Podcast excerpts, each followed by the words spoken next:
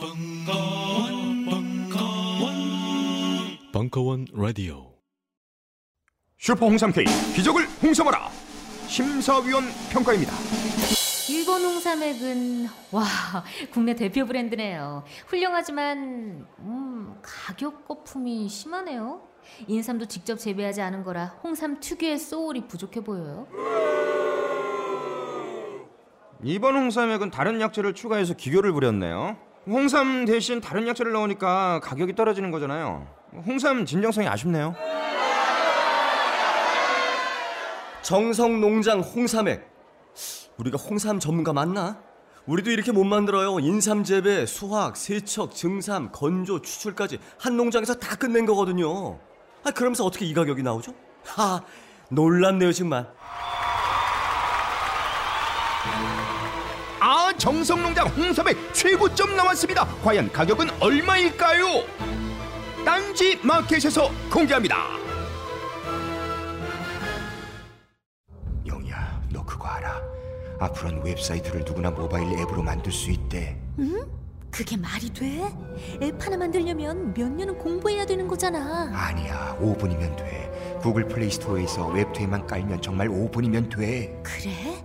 그럼 정말 대박 비싼 유료 앱이겠다. 그지? 근데 그게 다 공짜야! 네, 그렇습니다. 아이비 솔루션이 납량 특집으로 제작한 충격의 무료 프로그램 웹투앱을 구글 플레이 스토어에서 검색해 보세요. 홈페이지, 블로그, 쇼핑몰 등 자신의 웹사이트가 순식간에 앱으로 변신합니다.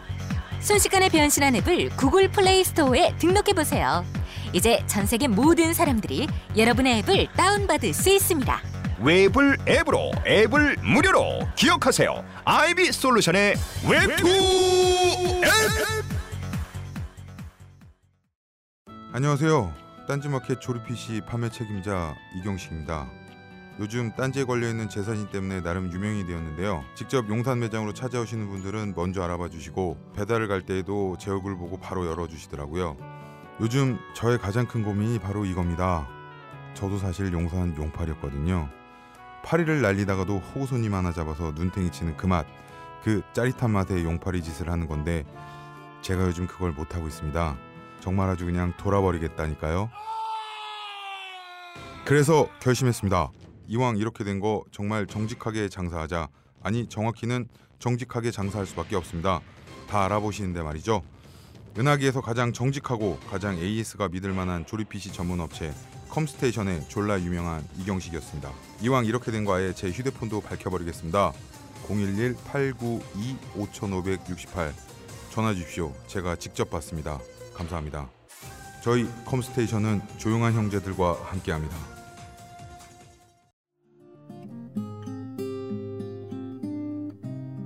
명배우의 명년설 특강 명계남이 해설하는 노무현 명년설 일부 6월 23일 강연 I'm a pond full of regrets.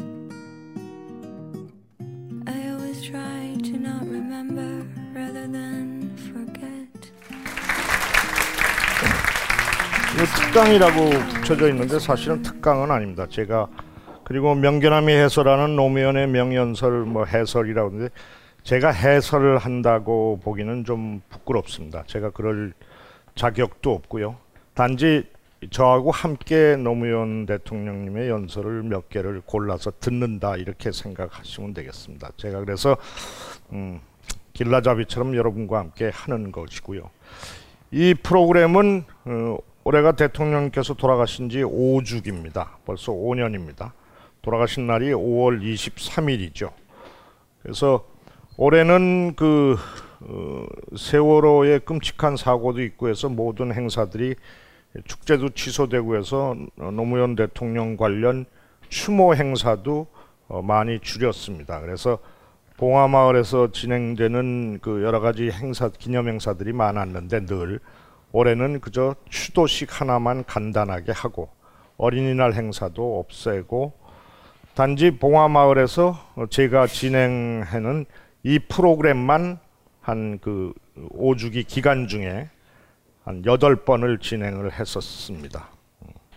그래서 제가 이제 뭐 어제 어, 엊그제도 봉화에서 올라왔는데 제가 거기 살고 있거든요. 거기 살고 있으면은 많은 분들이 이제 봉화 마을을 찾아오십니다. 여러분들도 오셨겠지만은 오시면은 오셔서 대개 그 관광버스 타고 이제 관광지가 되어버려서 어디서 떨어졌노 여가 저가 뭐 이렇게 하다가 돌아들 가십니다. 그래서 그게 좀 안타까워서 제가 무슨 재단의 일을 맡고 있지는 않지만은 그 재단 사람들한테 얘기해서 오시는 사람들이 가능하면은 그 대통령의 모습이나 이런 것들이나 그 양반이 뭐라고 뭘 생각했던가를 좀 느끼고 갈 수 있는 것이 이 대통령 묘역이나 생각 관광지의 뜻이 아니겠느냐 그런 것을 수차 얘기를 해서 어 이번에도 이런 행사를 해서 저만 고생을 하긴 했습니다. 그 근데 그게 그쪽에서 진행되다 보니까 저는 이것을 음, 뭐 필요하다면 가끔 어디 가서든지 할 수도 있고 그런데 어, 서울에서는 하지를 않아서 벙커에서 자리를 마련해줘서 여기서 이제 하루 하게 됩니다. 에, 몇 가지의 제가 뽑은 대통령님의 연설 영상을 보면서 하겠는데요. 하기 전에 제가 어저께 봉화로 올라올 때 봉화에서 올라올 때 편지를 한 통 받았습니다. 봉화를 방문하셨던 분이. 그래서 이거를 읽어 드리고 시작하겠습니다. 그리운 나의 영원한 대통령님께 대통령님을 떠나보낸 후 1, 2년 이곳에 올 때면 슬퍼서 울고 아파서 울고 억울해서 울고 아까워 울고 안타까워 울고 분해서 울고 죄송해 울고 그리워 울다 해가 더 지나면서부터 슬픔 대신 그리움이 만나러 오는 기쁜 마음으로 상복 대신 소풍 나선 길처럼 예쁘게 차려입고 뵈러 왔었는데 올해는 기쁜 마음 잠시 접어두고 편치 않은 걸음으로 와야 했습니다. 영문도 모르고 떠난 우리 아이들 어떻게 좀 따뜻하게 안아주셨는지요. 유가족은 말할 것도 없고 지켜보는 사람조차 이렇게 억장이 무너지는데 사랑하는 가족은 물론 친구와 선생님 그 누구에게도 마지막 인사마저 못하고 떠난 길이 얼마나 기막히고 기막혔을지. 비극적인 세월호 참사를 지켜보면서 더더욱 대통령님이 그리웠습니다. 사람 목숨을 놓고 이렇게까지 무책임하고 이기적일 수가 있나? 과연 사람이라고 생각은 한 것인지 차마 말이 안 나왔습니다.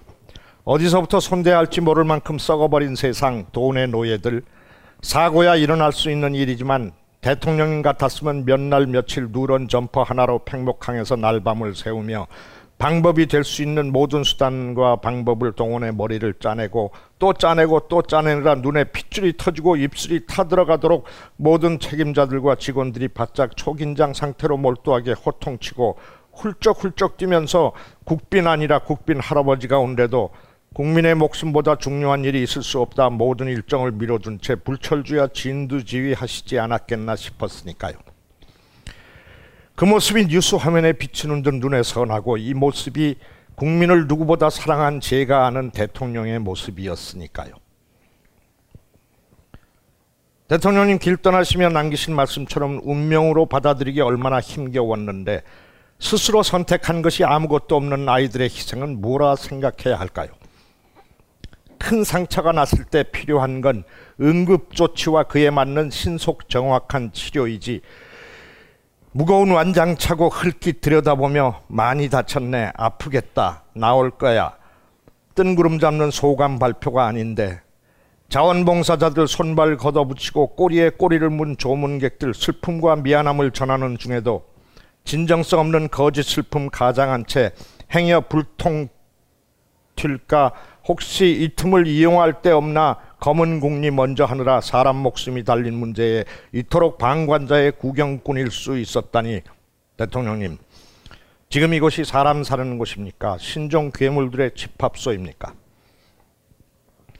청해진 해운의 실소유주를 조사해 여러 가지를 밝혀내겠다 조사가 한창인 가운데 그들이 부정과 불법으로 축적한 환산하기도 어려운 부로 세상 곳곳을 누비며 누렸을 명예와 환대와 VVIP 대접을 생각하니 부자라는 집단의 환멸이 느껴졌습니다. 사람 사는데 무슨 돈이 그렇게 많이 필요할까요? 30여만 원의 수학여행비를 내면서 부모에게 미안했을 아이들. 자식의 추억을 위해 부담으로 허리띠를 졸라맸을 부모님. 어떠한 경우라도 일어나지 말아야 했을 재앙이 분명하지만 일어나고야 말 일이었다면 아이들이 입시에 대한 부담 잠시 내려놓고 추억을 만들고 숨통 좀 튼 뒤 수학여행 마치고 돌아오는 길이었으면 어땠을까? 까닭 없이 목숨 내놓고 가는 마당에 그건 큰 바람 아니니까 그나마 아주 조금 덜 미안했을 텐데 그 시간이라도 허락해 주지 하는 부질없는 생각까지 해보았습니다. 안개로 지연되고 정원 초과의 인원을 탑승시키고 세 배에 가까운 화물을 가져가는 동안 닥쳐올 불행을 모른 채 기다리며 또 기다리며 기대와 설렘의 시간을 가졌을 우리 아이들. 대통령님 죄송합니다. 편해지려 선택한 길이 아니셨기에 저승에서도 편히 잠들지 못하셨을 게 뻔하고 그곳에서 이 아이들을 맞으며 허망함에 가슴을 치고 계실 텐데 이런 하소연을 쏟아내 송구하기 짝이 없습니다. 그렇습니다만 대통령님을 보내드렸던 그때나 지금이나 이 미친 세상을 살아가는 가슴의 채증이 나아지질 않습니다. 그렇다 해도 산 사람을 어떻게든 산 사람은 어떻게든 살게 되어 있어 지방선거를 치르고 월드컵에 들썩일 것이며 여름 휴가를 계획하고 추석과 연말연시를 맞으며 이 또한 차차 잊은 듯 살아가겠지요. 그러다 기일이 오면 잠시 숙연해지는 일로 할 일 다 한 것처럼 잊히는 게 제일 걱정이라는 유족들 말처럼 제 일상이 그럭저럭 평온해 그들을 잊어갈까 두렵기도 합니다. 교편을 잡고 있는 언니가 그러더군요. 인격적이고 양심적인 사람, 인격적이고 양심적인 사람 무시하고 어떻게든 발 아래로 끌어내려 밟는데 혈안이 된 이 세상 곳곳에 세월호 선장 같은 놈 투성이라고 언니가요. 김대중 대통령께서 말씀하셨죠. 행동하지 않는 양심은 악의 편이다. 문득 어쩌면 늘 불평, 불평만 하고 썩었다 탓만 하면서 뭘 어째 볼 아무 행동도 하지 않는 저 또한 선장과 탄편이란 생각이 들었습니다. 결국 이런 부끄러움이 대통령을 지키지 못했던 것이겠죠. 대통령님을 뵙고 돌아가면서 제가 할 수 있는 최소한의 양심을 찾아보겠습니다. 진정한 삶이 성공이 아니라 돈과 명예가 성공의 잣대라면 아무것도 가진 것 없는 제가 지쳐 주저앉고 싶을 때 슬픔에 가슴이 무너져 내릴 때 언제나 제 마음의 안식처로 계셔 주셔서 감사합니다.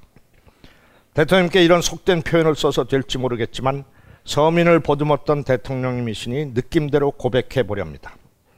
사람 사는 세상을 위해 사람답게 행동하다 짧은 생 불태우신 대통령님.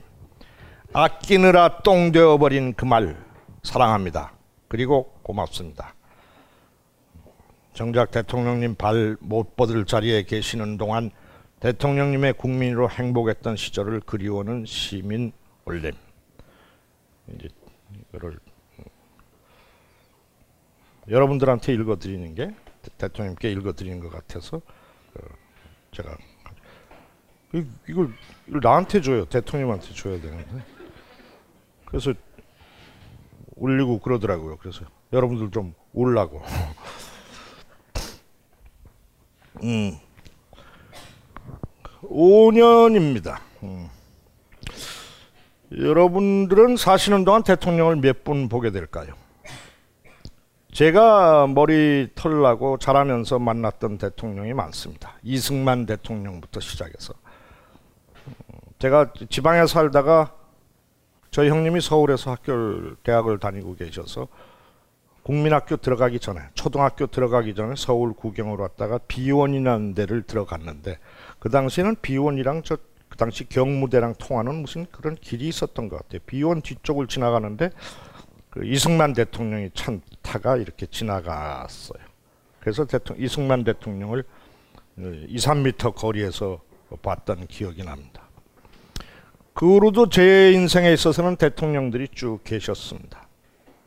뭐 이름 외우나 마나 뭐 쭉 있었습니다.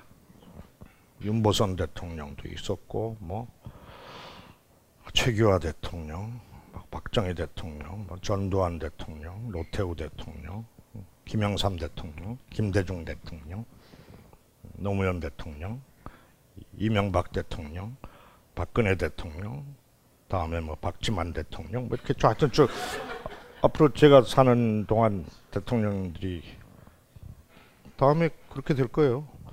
그 대통령들에 대한 기억들이 여러분들이 어떻게 계신지 모르겠습니다. 노무현 대통령은 예, 무지하게 우리나라에서 유명하신 대통령입니다. 지금 여론조사를 해보면 존경하는 대통령에서 어, 얼마 전까지는 1위였고 뭐 박정희 대통령 1위, 노무현 대통령 2위, 뭐 이렇게 김대중 대통령이랑 1, 2, 3위가 왔다 가는 유명한 대통령입니다. 우리나라에 노무현 대통령 모르는 사람이 없지요. 그렇게 많이 사람들 입에 오르내리고 많이 쓰여지고 많이 방송에 나오고 많이 욕하고 어, 많이 칭찬받고 많이 사랑받고 뭐 그랬던 정치인이 흔하지 않다는 게 제 생각입니다. 이 정파를 초월해서. 그런데 중요한 것은 제가 생각할 때는 무지하게 많이 알려졌으나 가장 덜 알려진 대통령이 노무현 대통령이라는 생각을 저는 지울 수가 없습니다. 유명한 사람들을 여러분들은 많이 보시죠. 지금 일단 여러분들은 앞에서 명계남이라는 유명한 명배우를 보고 계시죠. 근데 유명한 사람을 여러분들이 안다고 생각하실 수가 있지요. 아, 나, 나 오늘 그 명계남을 봤다. 근데 그럴수록 여러분들은 그 사람의 실제에 대해서는 더 잘 모르게 됩니다. 대개 보면은 유명하다는 것 때문에. 여러분들이 저의 뭐 성생활 습관에 대해서 아십니까? 제가 빚이 얼마인지 아십니까? 제가 우리 집사람한테 하는 말투가 무엇인지, 우리 아이들한테 무슨 얘기를 하면서 살았는지, 제 가까운 친구들과는 무슨 얘기를 나누든지, 비가 오는 날은 내가 왜 좋아하며 무엇을 하는지, 유명하다라는 것 때문에 우리는 그 사람의 유명함, 이름, 어, 이미지로 그 사람을 사람들이 얘기하는 이미지로 평가를 하고 그대로 받아들여서 그 사람의 실체에는 접근하기가 더 어렵습니다. 뭐 쉽게 얘기해서 연예인도 마찬가지고요. 다 그렇습니다. 여러분들이 텔레비나 무슨 뭐 방송에서 만나는 유명한 연예인들을 좋아하고 그렇게 하시죠. 근데 그 좋아하는 이유도 여러분들이 그 사람의 실체를 알아서가 아니라 그 사람이 맡고 있는 역할의 캐릭터에 반해서 그 사람을 좋아하게 되는 겁니다. 김승현이라는 배우, 김수현인가요? 그 맡았던, 맡았던 역이 도민준이라는 역할인가요? 거기에 매료되는 것이죠. 김수현이가 실제로 어떤 사람인지는 잘 모릅니다. 알 수가 없습니다.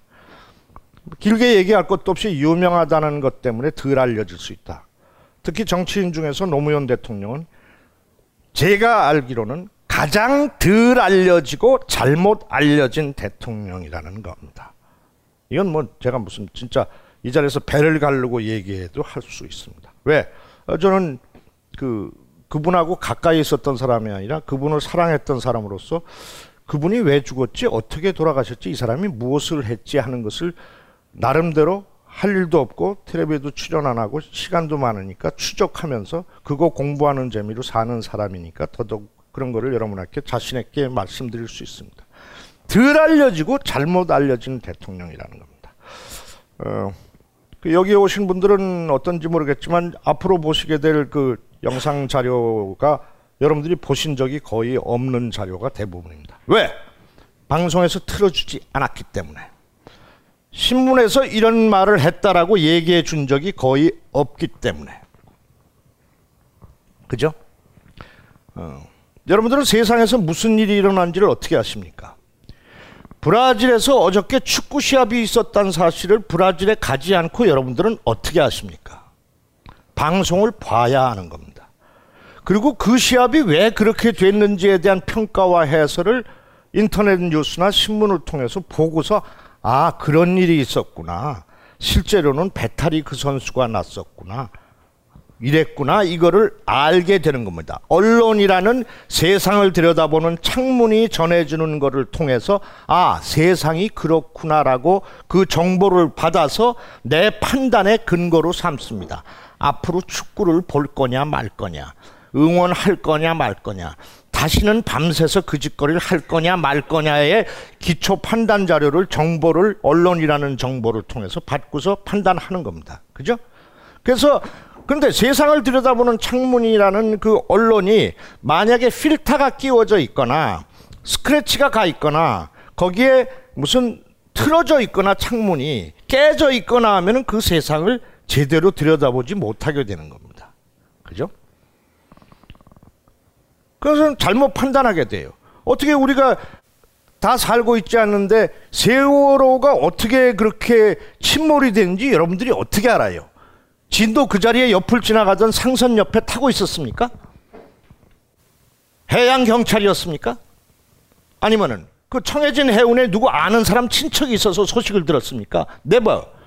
방송을 보고 텔레비를 보고 신문을 보고 아 그랬대 저런 죽일 놈들 아이고 불쌍해라 판단의 자료로 삼아서 내가 할 게 뭐지 분양소로도 가야지 내가 할 게 뭐지 우리 애한테 너 다음에 배 절대로 타지 마 타게 되면은 가만히 있어란 말 듣지 마. 이런 것을 애들한테 가르쳐야 되겠다라고 행동 지침을 정합니다. 받아들인 정보에 의해서.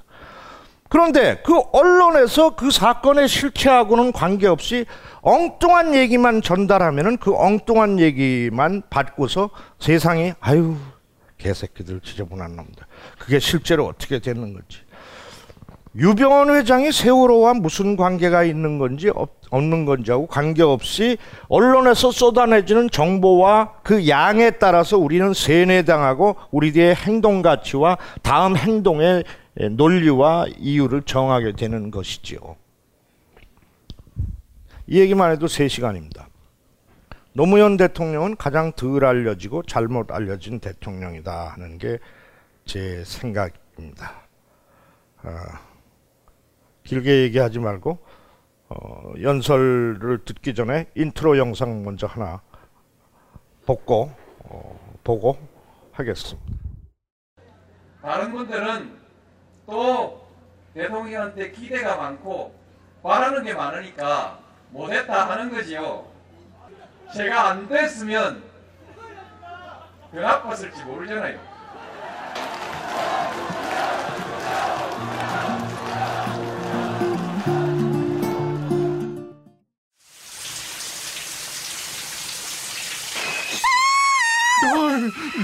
자기야 클렌징 젤 갖다 달라 그래놓고 왜 놀라고 그래 빅그린 젠틀 페이셜 클렌징 젤이 아니잖아.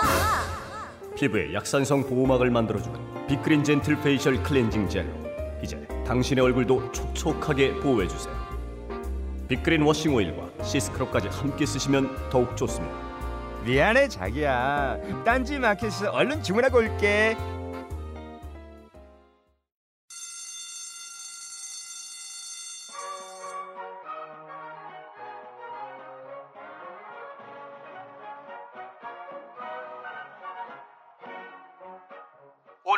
힘차게 매일매일 활기찬 당신의 아침을 책임질 손안의 킹스베리 중세 왕과 귀족들만 먹었다는 아로니아와 함께 발기찬 하루를 시작하십시오 100% 폴란드산 아로니아 열매 농축 과즙 평산 네이처 아로니아 친 가사 노동과 학업, 직장 스트레스로 지친 가족을 위한 최고의 선물.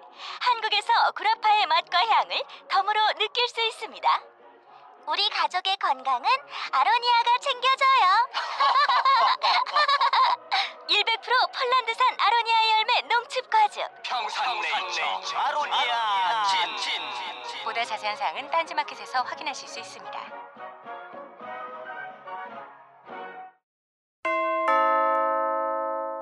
벙커원 멤버십 1주년 도래. 갱신 시 처음 가격 그대로. 만료일 확인하여 너도 나도 자산 증진. 지금 바로 벙커원 홈페이지에서 확인해 보세요. 노무현 대통령은 따뜻한 사람이었습니다. 노무현 대통령은 원칙에 충실하고 반칙에 분노했던 분이셨습니다. 알고 계십니까? 그렇지 못한 현실을 누구보다도 가슴 아파했던 분이셨습니다. 그의 마음과 생각은 언제나 사람을 향해 있었습니다. 보통 사람들의 소박한 삶을 지켜주는 것이 정치라고 믿었던 사람이 노무현 대통령입니다. 마음이 따뜻했고 그렇지 못한 현실 때문에 가슴이 뜨거웠던 사람이 노무현 대통령입니다. 민생이란 말이 주머니 속 송곳처럼 나를 아프게 한다고 아파했던 분이 노무현 대통령입니다. 겸손한 권력이 되고자 했고 힘없고 가난한 사람들의 눈물을 닦아주는 따뜻한 정부를 만들기 위해 최선을 다했던 분이 노무현 대통령입니다. 그 과정과 결과에 대해 부족함을 미안해하고 오류에 대해 정직하게 성찰했던 사람이 노무현 대통령입니다. 기록에 남기기 두려운 일은 아예 하지도 말라라고 얘기했던 했던 분이 노무현 대통령입니다. 최근에 나온 책 중에 노무현 대통령님의 그 연설 비서관으로 시작해서 어, 나중에 이제 그, 음, 쭉 하여튼 예전 정치 총영병 시절부터 옆에 있으면서 연설 비서관하고 홍보 수석도 하고 뭐 부속 실장도 했던 윤태영 비서관이 쓴 책이 기록이라는 책이 있습니다. 아주 가장 가까이에서 있었던 사람입니다. 그러니까 음, 근데 그 이 윤태영 비서관은 그 장례 기간 내나 그 후에도 눈물 한 방울 흘리지 않았습니다. 눈물을 흘리는 걸 본 적이 없어요. 그랬다가 이제 그 글을 몇 년 만에 이렇게 책을 썼는데요. 이 기록이라는 책. 대통령과 관련해서 가까이에서 있었던 사람이 수천 장의 메모지와 수첩을 가지고 그 중에서 추려서 썼는데 또 앞으로 책이 나올 텐데 이 책이 굉장히 유용합니다. 여기 서문에 문재인 의원이 쓴 말로다가 행사를 시작합니다. 벌써 5년입니다. 강산의 반은 바뀌었을 시간입니다. 그러나 시간이 지나도 잊히지 않는 사람으로 노무현 대통령은 우리 곁에 있습니다. 그리움은 희망이 되기도 합니다. 노무현 대통령이 도전했던 가치, 고난과 좌절은 우리가 가야 할 희망과 미래의 다른 이름입니다. 다시 읽습니다. 노무현 대통령이 도전했던 가치, 고난과 좌절은 우리가 가야 할 희망과 미래의 다른 이름입니다.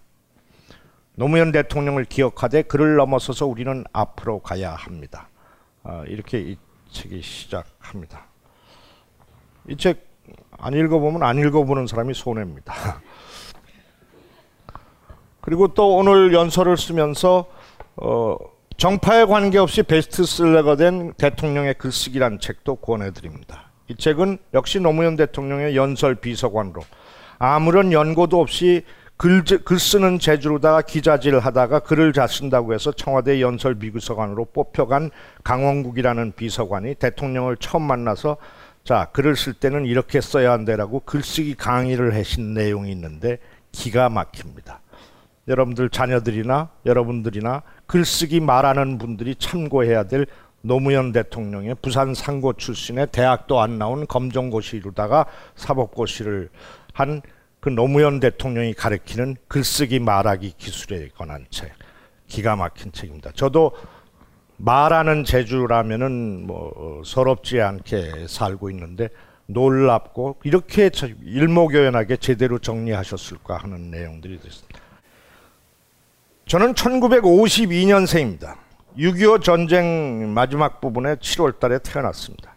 저희 부모님은 가까운 개성에 살고 계셨습니다.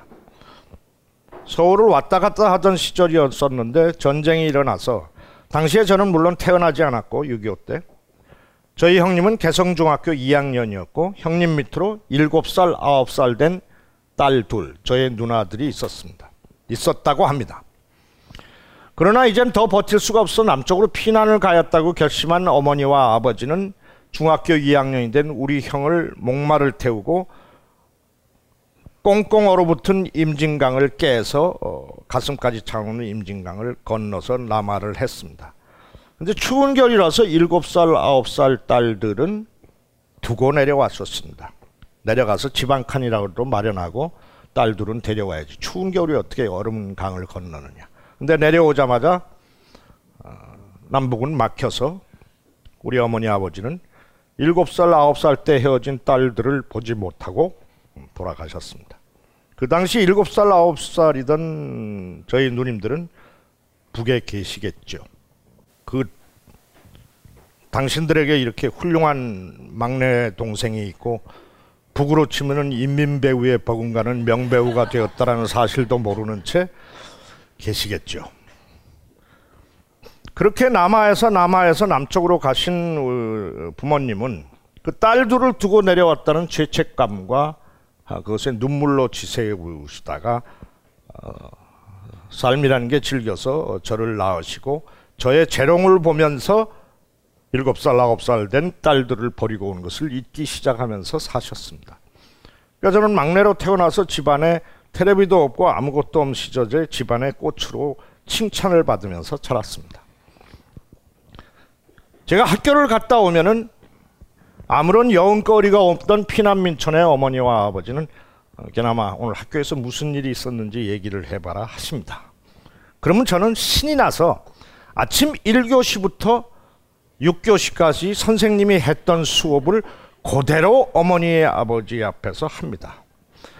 그것은 내가 스스로 발견한 연기 수업이었고 말하기 수업이었고 경상도 땅에서 초등학교를 지내면서 사투리를 안 쓰는 방법이었고 그러면 어머니 아버지는 칭찬을 해주시고 말이 틀리면 고쳐주시고 하셨습니다.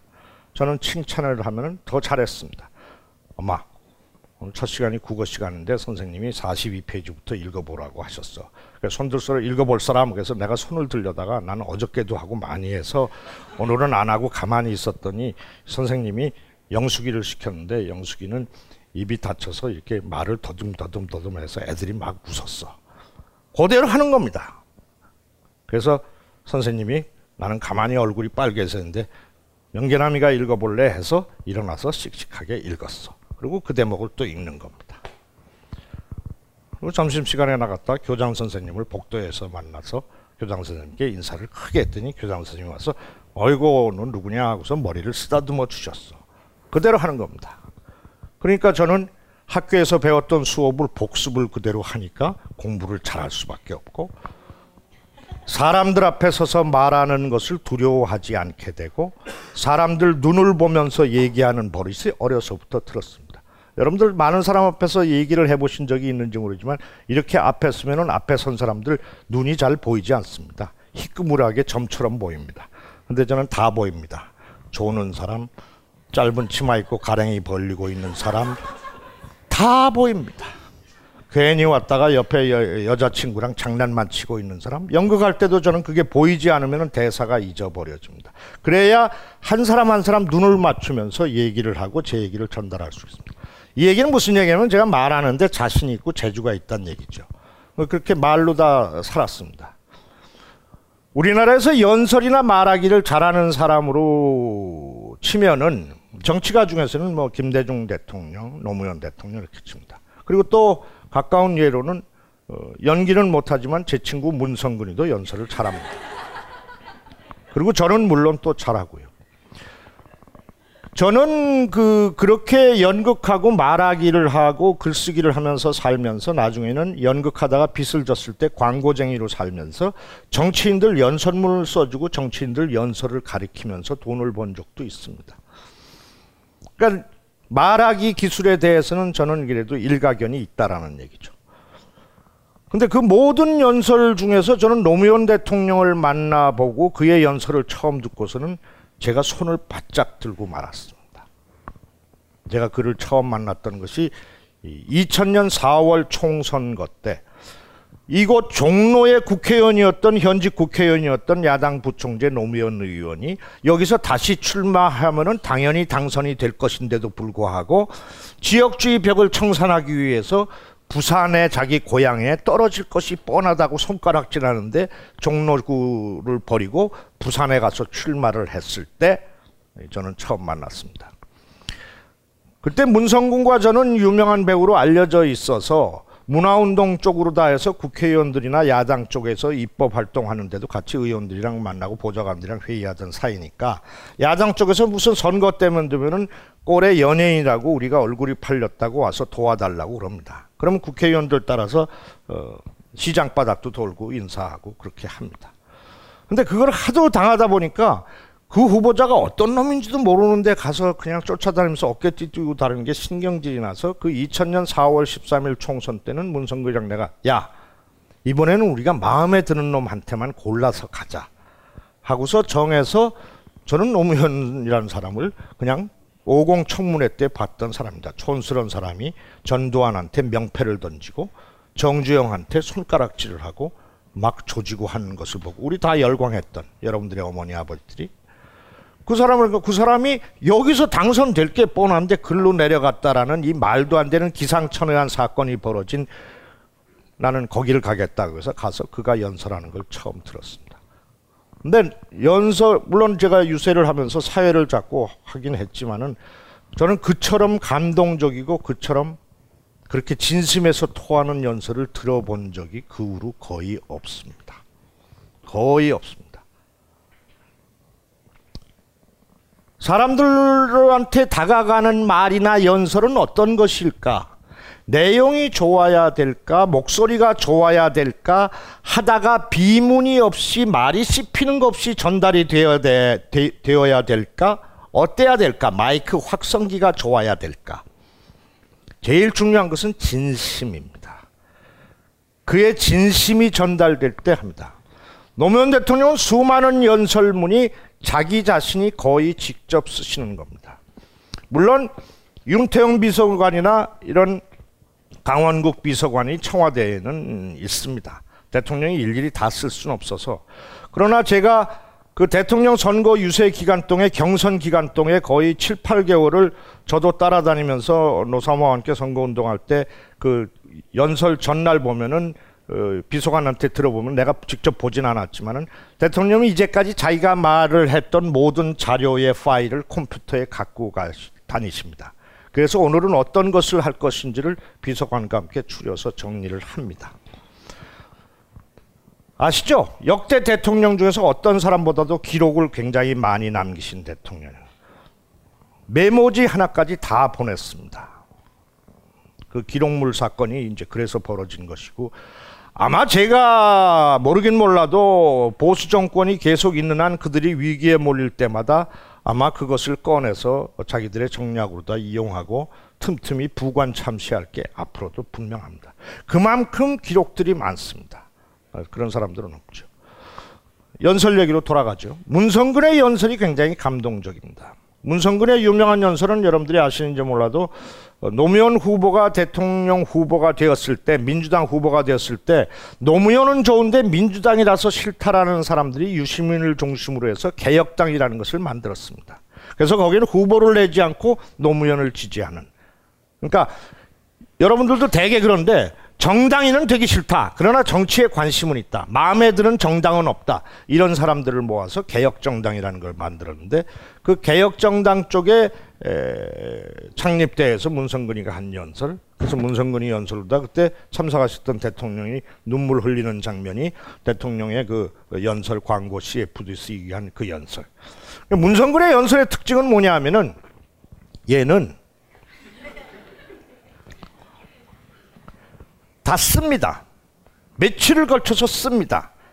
그것이 자기 입에 맞는지 아닌지 따져가면서 씁니다. 문맥을.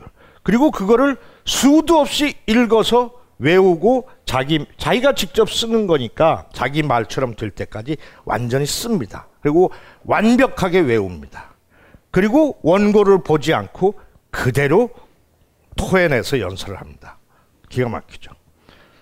명계남의 연설은 쓰지 않습니다. 저 이거 오늘 하는 거 원고 없습니다. 기가 막히지 않습니까? 토시 하나 뭐 말 씹히는 거 없지 않습니까? 차이가 있습니다. 배우가 연기를 할 때도 어, 문성근이랑 나랑 연기하는 게 좀 다릅니다. 뭐 잘하고 못하는 건 물론 내가 잘하지만은 배우가 촬영하기 직전에 배우들은 조명을 하거나 분장을 하는 동안에 자기 차를 기다리고 쉬는 시간이 많습니다. 그럼 그 쉬는 시간에 뭘 하느냐가 그 배우가 연기하는 스타일이 납니다. 나나 안성기 같은 사람들은 노는 시간에 옆에서 여배우랑 장난을 치거나 스탭들과 동전 던지기를 하거나 돌로 맞추기를 하거나 음담 패설을 하거나 이렇게 시간 하다가 어 명예람 씨 촬영합니다. 그러면 아 예 알았습니다. 야 이따 500원. 여기서 가서 바로 촬영을 합니다 근데 문성근은 촬영하기 전에 비는 시간에 뭐를 하냐 하면은 그 인물이 돼 가지고서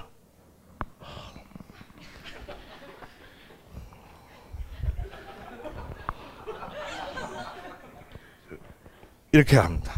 그러니까 문성근이가 전태일이라는 아름다운 청년 전태일이라는 영화에서 조영래 변호사 역할을 할 때 그는 조영래 변호사 전태일의 평전 물론 저도 읽긴 있지만 그런 자서를 다 읽고 촬영 두 달 전부터 조영래 변호사가 되기 위해서 애를 씁니다. 될 수 없음에도 불구하고 중요한 연기 방식 중에 하나입니다. 논리적으로 체득을 해서 이렇게 나와야 되는 것이고 물 묻듯이 저는 이렇게 기본적인 것을 턱 되면은 천재적인 감수성과 순발력으로 다탁 붙어서 하는 연기. 웃으시는 뜻이 뭐죠? 노무현 대통령님의 연설은 자기가 직접 그 무슨 얘기를 해야 될 것인가에 집중을 하시고 정리를 해서 연설 비서관부터 대통령 시절에는 직접 못 쓸 경우에는 연설 비서관이 써오라고 해서 그것을 고쳐서 새까맣게 표시를 해서 다시 내려보내고 그래도 그 다음날 행사 시간 가까워서 다시 올라온 것이 마음에 안 들면 집어 던지시고 그냥 몇 글자만 가지고서 직접 내 말이 아닌 건 안 한다 하셨습니다. 이 두 책에 그런 내용들이 나와 있습니다.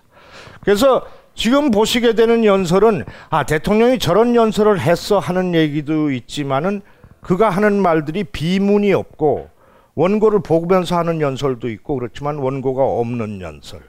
저런 연설을 어느 대통령이 하고 있고 어느 정치인이 하고 있냐는 거죠. 남들이 써준 거? 자기 얘긴가? 써준 거? 그것만 있고 그게 무슨 감동이 있어요? 대통령께서 고난을 당하실 때 제가 아, 그를 사랑하는 사람이라는 팬클럽의 회원이었으니까 여럿이 만난 데서 화가 나서 했습니다. 이 더러운 정치 하지 마십시오. 난 우린 노짱이라고 부르는데 노짱님 이런 거 하는 거 싫습니다. 그랬더니 이 양반이 정설하면서 정치를 더럽다고 욕하지 마십시오. 그 더럽고 비난받는 정치인들이 여러분들의 아이들이 살아갈 세상에 법과 제도와 시스템을 만드는 권리를 가지고 있고 그 중에 지도자는 앞으로 나아갈 이 사회의 비전과 덕목을 제시하는 역할을 하는 것이 그 사람들입니다. 근데 그 사람들을 비난하고 손구르질하고 쳐다보지 않고 될성 부른나무에 떡잎을 안 주면은 쥐들끼리 다 해먹고 뒤에서 쑥닥거리고 개판을 만들게 뻔할 때 왜 그럽니까? 뭐 이렇게 얘기를 하셔서 머쓱하게 만듭니다. 민주당 더러워서 거기 후보가 되면 어떡합니까? 그 못하겠습니다. 그럼 더럽다고 하면 어떡할 겁니까?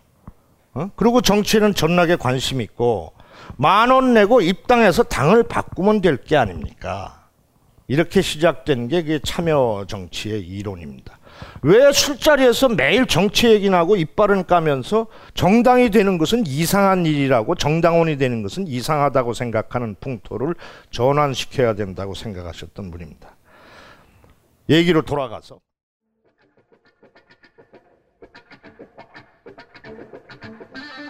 제 앞에는 세계 최고의 기타리스트 니미 핸드 잡스님이 계십니다. 오늘까지 전 세계 음반 판매량 50억 장을 돌파하고 150주간 빌보드 1위를 유지하고 계십니다. 감회가 어떠신가요? 아, 다 하나님의 뜻입니다. 세계 최고의 기타리스트 되기까지 힘드셨을 텐데요. 기타를 접하게 된 계기는 무엇인가요? 여자 꼬실라고요. 기타는 독학으로 배우셨나요? 아닙니다. 저는 이지영 사부님한테 배웠습니다. 8월 6일부터 매주 수요일 총 8주간 8번의 수업으로 당신도 세계 최고의 기타 리스트가 될 수 있습니다. 자세한 사항은 벙커원 홈페이지에서 확인하세요. 기타가 없는 사람은 이지영 사부가 직접 기타를 사다 드립니다.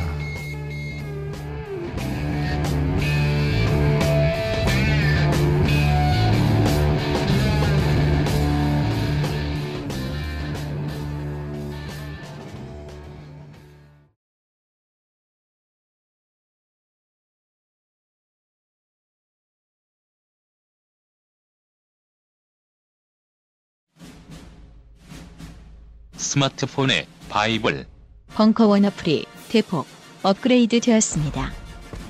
강좌 및 강의별 결제 기능 탑재. 멤버십 회원이 아니라도 벙커원 동영상들을 골라볼 수 있는 혁신. 바로 확인해 보세요. 각종 사회 비리와 거짓말에 처절한 똥침을 날려온 딴지일보가 마켓을 열었습니다.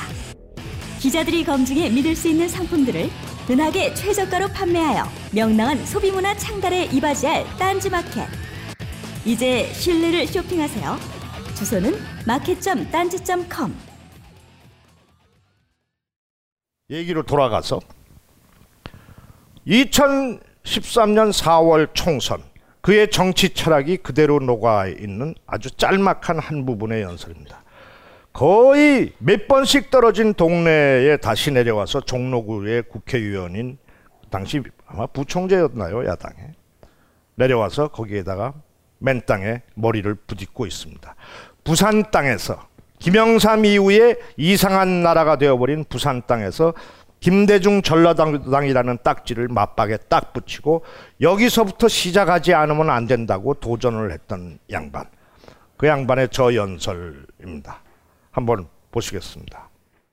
영남과 호남 모두에서 지지받을 수 있고 그래서 동과 서를 하나로 합쳐서 광주에서 콩이면 부산에도 콩이고 대구에서도 콩인 옳고 그름을 중심으로 해서 인물과 정책을 중심으로 해서 그렇게 정치를 해나갈 수 있는 그래서 국민들에게 봉사할 수 있는 새로운 정치를 이 노무현이 열겠습니다. 도와주십시오. 박수 치시죠. 이것이 이, 이 양반의 그 정치 요청을 관, 관통하는 자식이 자신이 정한 화두 중에 하나입니다. 왜 이 좁은 똥, 땅덩어리가 남과 북으로 나뉘고 또 그 나뉘어진 쪽에서는 또 동과 서로 나뉘어서 이런 세상이 되어야 하느냐. 여기에 부담 없이 도전했습니다. 근데 그 세상은 아직 이루지 않았습니다. 그래서 떨어졌습니다. 그래서 저 선거에서 떨어지자마자 전국에서 가장 주목받는 선거였습니다. 저 선거가. 근데 저 마지막 날 오늘 제가 가져오진 않았습니다만 마지막 날 저 때 이제 그때 제가 유세에 참석을 하고 뭐 여론조사가 뭐 거의 이기는 분위기였어요. 난리가 났습니다. 근데 물론 당시에 그 얼마 전에 국회의장까지 했던 허태열인가가 상대 후보였는데 지역 감정을 자극하는 발언을 했습니다. 합동 유세 연설 회장에서 어, 김대중 정부 동안 이 중에서 어, 뭐야 돈 많이 번 사람 있습니까 하니까 허태열이가 그러니까 청중 중에서 한두 사람이 손 드니까 어우 전라도 사람인 모양이네요. 뭐 이렇게 발언을 하고 감정을 자극하고 이제 그렇게 했던 기억이 있습니다. 저희 떨어졌습니다. 떨어졌어. 저 선거에서 떨어져서 어, 놀랐죠. 저는 투표를 하기 위해서 마지막 날 유세 현장에서 제가 막 사회를 보면서 노무현 대통령이 당선됐다고 얘기를 하고 박수를 치고 뭐 그렇게 분위기를 주도하고 서울로 올라와서 투표를 했는데 떨어진 거예요. 야, 참 기가 막히다. 아, 뭐 이런 생각을 했었습니다. 이 연설을 보시면은 저 사람의 진심이 느껴지냐 안 느껴지냐 이겁니다. 여러분들이 보신 정치인들의 수많은 유세 연설이나 텔레비에서 나오는 연설을 보시고 그의 진심이 느껴지는 것이 있고 아닌 것이 있고 분명히 있지 않습니까? 이게 그의 첫 번째 그 연설입니다. 광주에서 콩이면 부산에서 콩이고 대구에서 콩인 그런 세상이 만들어져야 된다. 그래서 저 양반의 그 뜻이 2년 후에 어떤 식으로든지 받아들여서 2년 후에 대통령이 되기는 되셨습니다. 수많은 연설 중에서 또 유명한 연설이 하나 있습니다. 아, 그것은 다음에 보실 것은 어, 전시작전 통제권 회수에 관련해서 평화통일정책 자문회의 석상에서 연설하신 내용입니다. 기억하시는 분 계십니까? 전시작전 통제권이라는 것을 기억하십니까? 우리나라의 군대는 누가 움직이고 있습니까? 대통령이 움직이지 못합니다. 미국이 움직입니다. 대통령은 대통령이 되고 보니까 자기가 우리나라 군대의 통수권자이긴 한데 보니까 군대를 움직이는 것은 미국의 허락을 받아야 되는 거예요. 미국이 우리나라 군대의 지휘권을 사실상 가지고 있는 거죠. 이건 아니지 않느냐. 왜 이걸 아무도 손을 안 대고 있었지? 이제는 전쟁 시대도 아니고 남북이 협력 시대인데 왜 전시작전 통제권을 아직도 미국이 가지고 있지? 문제를 제기해서 미국에 접촉을 해서 자, 이제는 너희들이 우리나라를 도와주는 거 그렇게 해서 가지고 있었는데 너희들이 주둔해서 도와주는 건 도와주는 것이고 전시작전 통제권은 우리가 자주국가니까 우리한테 주는 것이 옳지 미국아 했더니 미국이 옳다. 내 대한민국도 성장했으니까 그래 우리 우리가 일이 나면 도와주는 것이고 당, 작전 통제권은 한국이 가는 것이 맞다. 그걸 돌려주겠다라고 협의를 진행하기 시작합니다. 근데 그게 돌려주겠다고 사인한다고 금방 되는 게 아니라 여러 가지 절차가 필요하니까 2년 3년이 필요한 거죠. 근데 그거 보도가 나가자마자 노무현이 하는 일은 다 씹기에 바빴던 모든 언론과 기득권층, 특히 전시작전 통제권이니까 국방장관 출신, 전직 참모총장 출신, 전직 국, 우리나라 고위 장성들 별들이 예비역들이 다 모여서 이게 무슨 소리냐? 왜 미국하고 우리를 절단시키는 거냐? 미군을 철수하는 거냐? 빨갱이 아니냐? 이런 논리로다가 반대를 하고 데모를 하기 시작합니다. 기억나시나요? 대통령은 얼척이 없습니다. 딴 사람도 아니고 군인들이 우리나라의 군대를 우리 군이 지휘하는 자주국가가 되어야 한다라는 대통령의 주장을 반대하고 나선 겁니다. 명분도 없이. 저 뭐냐 노무현이. 이상한 놈 아니냐. 왜그 그냥 가만히 두면 되는 건데 왜 그러냐 하고서 이상한 방향으로 몰아가고 전시작전 통제권이 무슨 말인지를 누가 압니까? 여러분들 서울에 유학 보낸 엄마가 압니까? 할머니가 압니까? 어제 축구 보고 치킨 먹다가 체해서 아직도 잠자고 속쓰리하고 있는 어, 삼촌이 합니까? 누가 합니까? 전시작전 통제권 그 어려운 말을 신문에서 드립다 저건 빨리갱이고 저 새끼 이상한 놈이고 더군다나 국방 전직 국방장관 전직 참모총장들이 다 떠들면 난리가 나는 겁니다. 대통령은 코너에 몰렸습니다. 코너에 몰려서 평화통일정책자문회의 예, 그런 그 이를테면 각, 각 지역마다 유지들이 있고 그런 사람들한테 옛날 통일주체 자문회의 하던 사람들이 계승된 조직입니다. 필요 없는 조직인데 하여튼 그게 계속 내려고 있죠.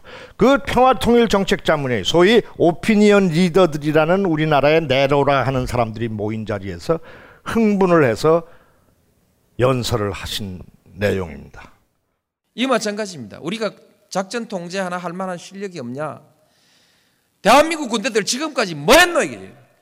나도 군대 갔다 왔고 예비군 훈련까지 다 받았는데 심심하면 사람한테 세금 내라 하고 불러다가 뺑뺑이 돌리고 훈련시키고 했는데 그 위에 사람들은 뭐 해서 작전 통제권 자기들 나라 자기 군대 작전 통제도 한 게 제대로 할 수 없는 군대를 만들어 놔놓고 나 국방장관이요 나 참모총장이요 그렇게 별들 달고 그드럭거리고 말았다는 얘기입니까? 그래서 작동권 회수하면 안 된다고 줄줄이 모여가가지고 성명 내고 자기들의 직무유기 아닙니까?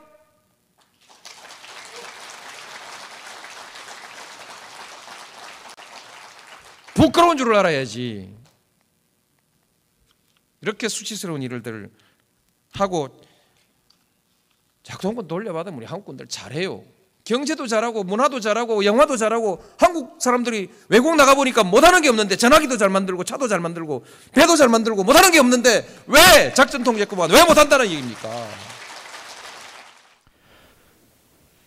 이 연설은 누가 본 사람들이 없습니다. 방송에서 틀어준 적도 없고 뉴스에 난 적도 없습니다.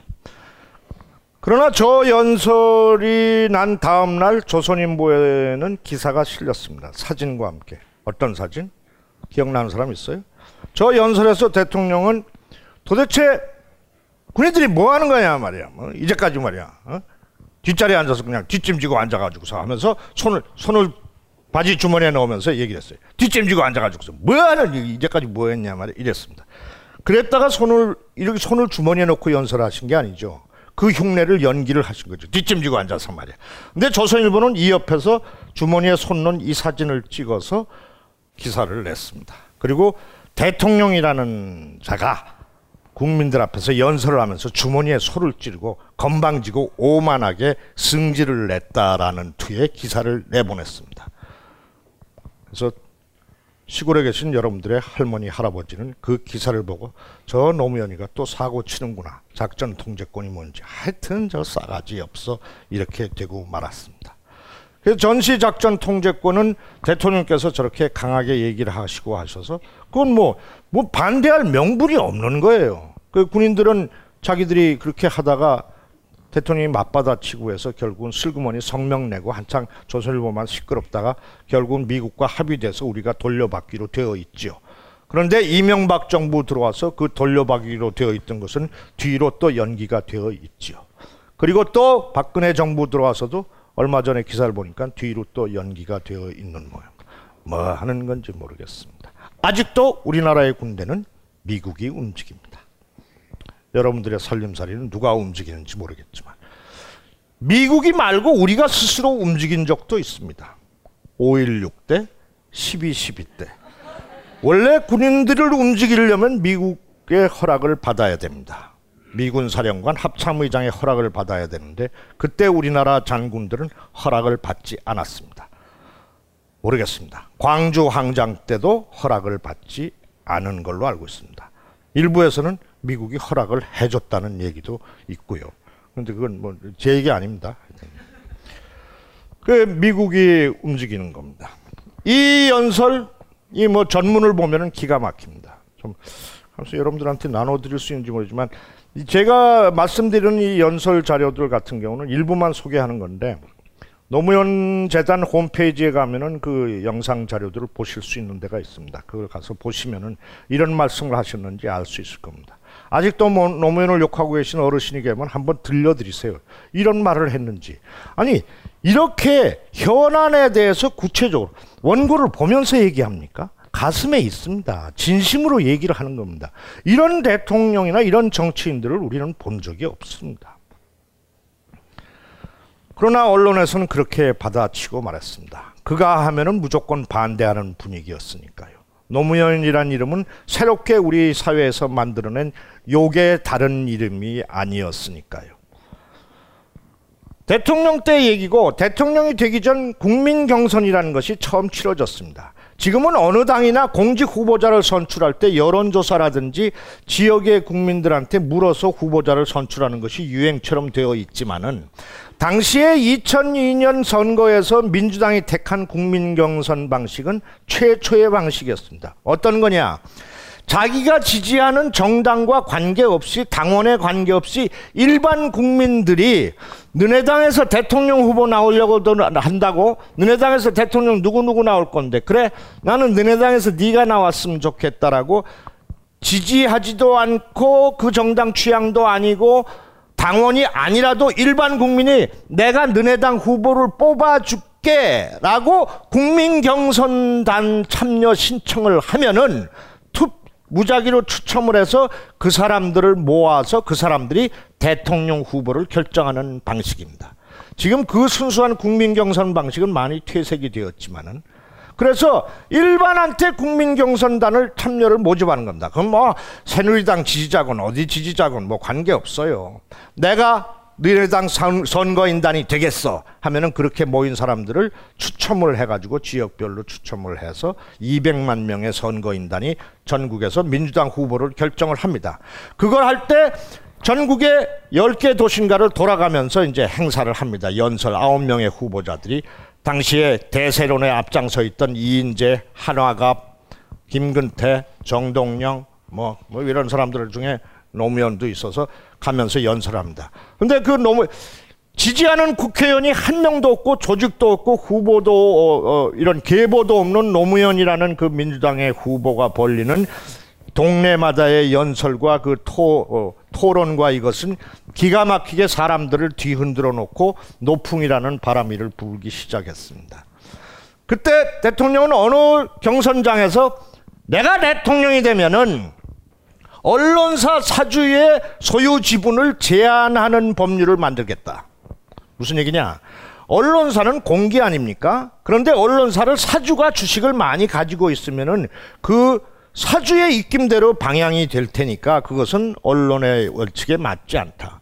그런 의미에서는 이 딴지 일보도 개판입니다. 총수한테 모든 권력이 집중이 돼서 총수한테 잘못 빼면 근무도 할 수 없고 지 마음대로 하는 겁니다. 노무현 대통령은 이것은 언론이 아니다. 그래서 당시에 이제 큰 그 재벌 신문들 같은 경우가 소유를 그 회장이나 일가가 가지고 있으니까 언론사의 소유 지분은 제한을 해야 된다라는 공약을 발표를 했습니다. 난리가 났겠죠. 유력 신문사에서 캠프로 다 전화가 오고 그 공약을 철회해라 애걸하다가 협박성 발언도 하고 그 무렵부터 그 경선단이 돌아다니면서 하는 그 선거에서의 노무현의 연설은 기신문에 보도되지 않고 갖은 협박과 위해가 가해집니다. 정치면에 나지도 않고 삼면 사회면에 조그맣게 난다거나 전 그 당시 신문을 다 가지고 있습니다. 2002년도 신문. 아주 피가 맺히게 그다 가지고 있습니다. 그렇게 공격을 하니까 노무현이 하는 말이나 그것은 잘 알려지지도 않는 거예요. 그리고 그것은 옳은 일인데도 불구하고 이야 식자들은 어떻게 저런 얘기를 할 수 있까? 정치인이 언론에다 대고 저 얘기는 위험한데 하면서 이렇게 지켜보는 그 상황입니다. 그때 인천 경선 현장에서 노무현 대통령이 그 문제에 대해서 언론에 관해서 똑바로 발언한 우리나라 최초의 최후의 정치인 마지막 정치인 최초의 정치인의 발언입니다. 들어보시겠습니다. 소유 지분 제한의 그네를 포기하라고 압력을 가해왔지만 저는 포기하지 않았습니다. 굽히지 않았습니다. 그래서 모략을 당하고 있는 것입니다. 저는 언론을 권력으로서 어떻게 흔들 생각도 없지만 그러나 언론에게 고개를 숙이고 비굴하게 굴복하는 정치인은 되지 않겠습니다. 끝까지 맞서 싸울 것입니다. 도와주십시오. 전날은 비가 무지하게 내리는 날이었습니다. 비가 무지하게 내리는 날이었고 밖에서 선거인단이 들어갈 때 비옷을 쓰고 인사를 하다가 저 연설을 들으면서 가슴이 뜨거워졌습니다. 그러나 그 다음 날 저것을 보도한 데는 아무 데도 없습니다. 조선일보에서는 뭐라고 했나? 언론과의 전쟁 선포 뭐 이렇게 했던가 말도 안 되는 짓을 했다라고 합니다. 그 당시 그런 음해를 무지하게 받았죠. 노무현 대통령의 장인 지금 살아계신 권양숙 여사님의 아버님은 우리들의 선후배들이 그랬듯이 좌익 활동과 관련된 경력이 있었다는 것이 저 경선 중에 드러나서 빨갱이다라고 했습니다. 근데 대통령은 그걸 모르고 결혼을 하셨고 그리고 나중에 결혼한 다음에 알게 되셔서 결국은 판사를 수용하는 것도 좋지도 않고 그러니까 판사직도 버리고 변호사로 하고 그렇게 하셨다라는 겁니다. 근데 그걸 가지고 계속 공격했습니다. 심지어 같은 당의 후보들까지. 나중에는 뭐 사과도 하고 그랬지만. 그때 대통령이 유명한 연설 있지 않습니까? 기억나십니까? 응? 마누라를 버리란 말입니까? 그럼? 응? 그렇게 얘기했대. 그 완전히 한 방에 뒤집었죠. 그 경선당의 연설입니다. 언론에게 고개를 숙이고 비굴하게 굴복하는 정치인 되지 않겠습니다. 다시 들을 것도 없습니다. 이건 뭐 이런 짤막하니까. 그러고서 대통령은 언론이 되, 어, 대통령이 되시고 나서 언론에게 전화를 하거나 협조를 부탁하거나 지금 어느 정부처럼 그런 적도 없고 굴복하지도 않고 언론을 세무조사하거나 강력하게 조지지도 않았습니다.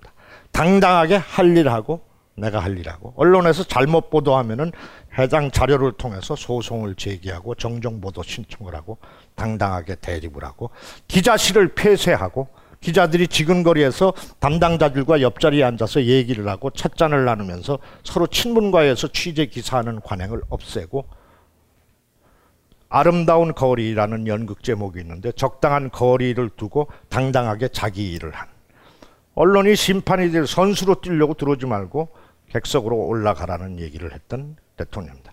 그래서 취임하자마자 11일째 되는 날부터 어느 신문을 비롯해서 탄핵이란 단어가 등장하기 시작하는 겁니다. 그러고서 평생 평생 하여튼 계시는 동안 그 언론으로부터 공격을 받아서 여러분들한테 덜 알려지고 잘못 알려지고 시골에 계신 노인들한테 제가 저는 노인들을 그렇게 표현합니다. 어버이연합이라고 표현하지 않고 정보 수집 취약계층 이런 분들한테는 잘못되게 알려지고 잘못 판단할 근거를 제공하게 되는 겁니다. 그럼 뭐 어떡하겠습니까? 그랬던 연설이 인천 경선의 연설입니다. 이것도 연설이 원고가 없습니다. 저게 무슨 뭐 거짓으로 다 자기가 무엇이 되기 위해서 연설을 한 겁니까? 뭐를 한 겁니까? 원칙과 거기에 당당하게 서겠다. 대통령 후보가 돼 대통령에 출마할 분위기가 돼서 옆에서 지금은 충남도지사도 된 안희정이를 비롯해서 그때 참모들이 그랬다고 합니다. 저는 그 자리에 없었습니다만은 빨리 출마를 결심하십시오. 출마를 하셔야 되지 않습니까? 이인재 같은 사람이 지금 대세론이 되고 이렇게 하고 그러는데 어떡합니까? 출마를 하십시오. 유명한 말 아닙니까? 너희들은 내가 대통령이 될 것만 생각하고 대통령이 되라 되라 하는데 쌍말을 하나 넣고 떨어질 경우도 생각해야 될 거 아니냐. 그럼 떨어지면은 이인재가 후보가 되면은 이인재를 위해서 내가 선거 운동을 해야 될 거 아니냐. 그 마음을 결정을 해야 될 거 아니냐. 불복해서는 안 되고 선거 운동을 해야지. 근데 그걸 어떻게 할 것이냐. 너는 붙을 것만 생각하느냐. 떨어졌을 경우에 뒤에도 나올지 모르겠습니다만 그래서 이 양반이 얘기한 민주주의의 유명한 철학 중에 하나가 이런 얘기를 한 정치인이나 정치 철학자가 없어요. 민주주의란 생각과 의견이 다른 사람들이 대화와 타협을 통해서 의견을 도출해서 합의를 이루어내고 그 합의의 토대 위에서 정정당당하게 경쟁하고 그리고 결과에 승복하고 그리고 패자에게는 재도전의 기회를 주는 게 민주주의라는 정치의 예술적인 기술이다 이 얘기를 했어요. 응? 다 그냥 하려고만 그러고 다 내가 이길 거라만 생각하고 우리 지금 우리 진보 진영의 뭐, 내가 진보 진영 같은데 하여튼 우리나라의 이쪽 편, 그 빨간 편 말고 파란 편, 빨간 편, 파란 편도 헷갈리네. 옛날에는 또 파란 편이었는데. 하여튼 이쪽 보면은 승복을 안 해요. 승복을 안 해요. 나는 그거 수없이 현장에서 봐왔어요. 만 원씩 내고 당원에 대해서 민주당을 접수하십시오. 아 싫어요.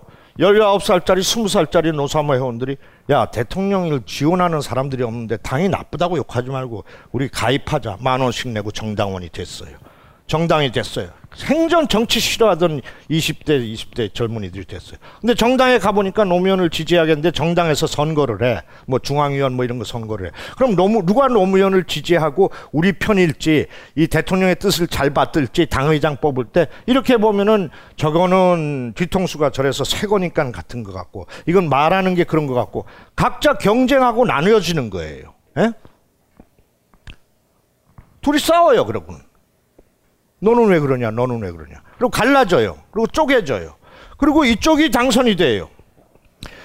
참고로 지난번 이명박 대통령이 될 때 후보가 이해찬, 유시민, 한명숙 뭐 많았죠. 손학규 뭐 문 누구도 있었죠. 문국현 뭐 이런 게 있는데 야 전부 다 개혁 세력들이 그런 거야. 노무현이 저렇게 저 열심히 일하다가 끝났는데 저걸 계승해서 5년은 짧은데 이어갈 사람이 누구냐? 어떤 사람은 문국현이가 노무현이를 닮은 거야. 왜? 새 거니까. 저거는 더럽지 않은 것 같아. 그러니까 문국현이 캠프로 가. 또 어떤 사람은 손학규 캠프로 가. 이 똑같은 나랑 같이 밥 먹던 애들이 손학, 넌 어디 있냐? 그러니까 손학규래. 왜? 그랬더니 형님, 손학규는 한나라당 쪽에서 온 사람 아닙니까? 보수 세력을 아울러서 이 정권을 더 지킬 수 있습니다. 가는 거야. 노무현을 지키기 위해서. 누구는 정동영이야. 누구는 유시민이야. 누구는 박근혜가 여자니까 한명숙이다. 이번에는 여자다. 다 이유들이 있어. 그래서 경선했잖아요. 한 사람이 됐지. 나머지 사람들이 자기가 응원하던 사람이 안 됐다고 이 사람을 돕는데 참여를 안 해. 그러니까 지지. 지는 거야.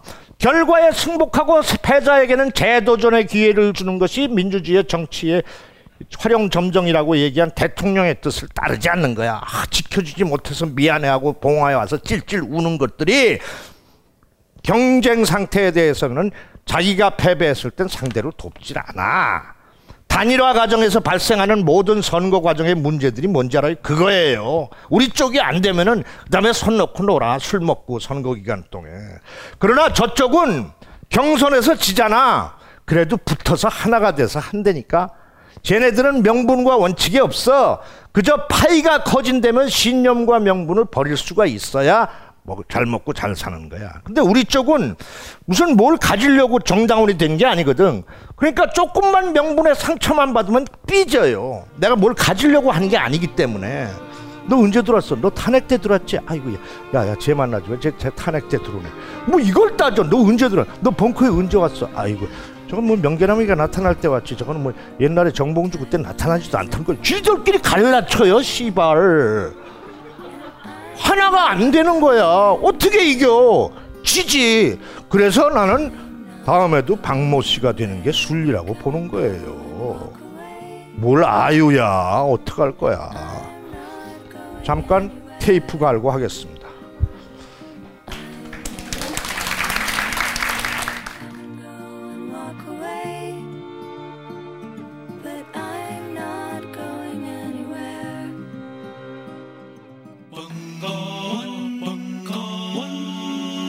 벙커원 라디오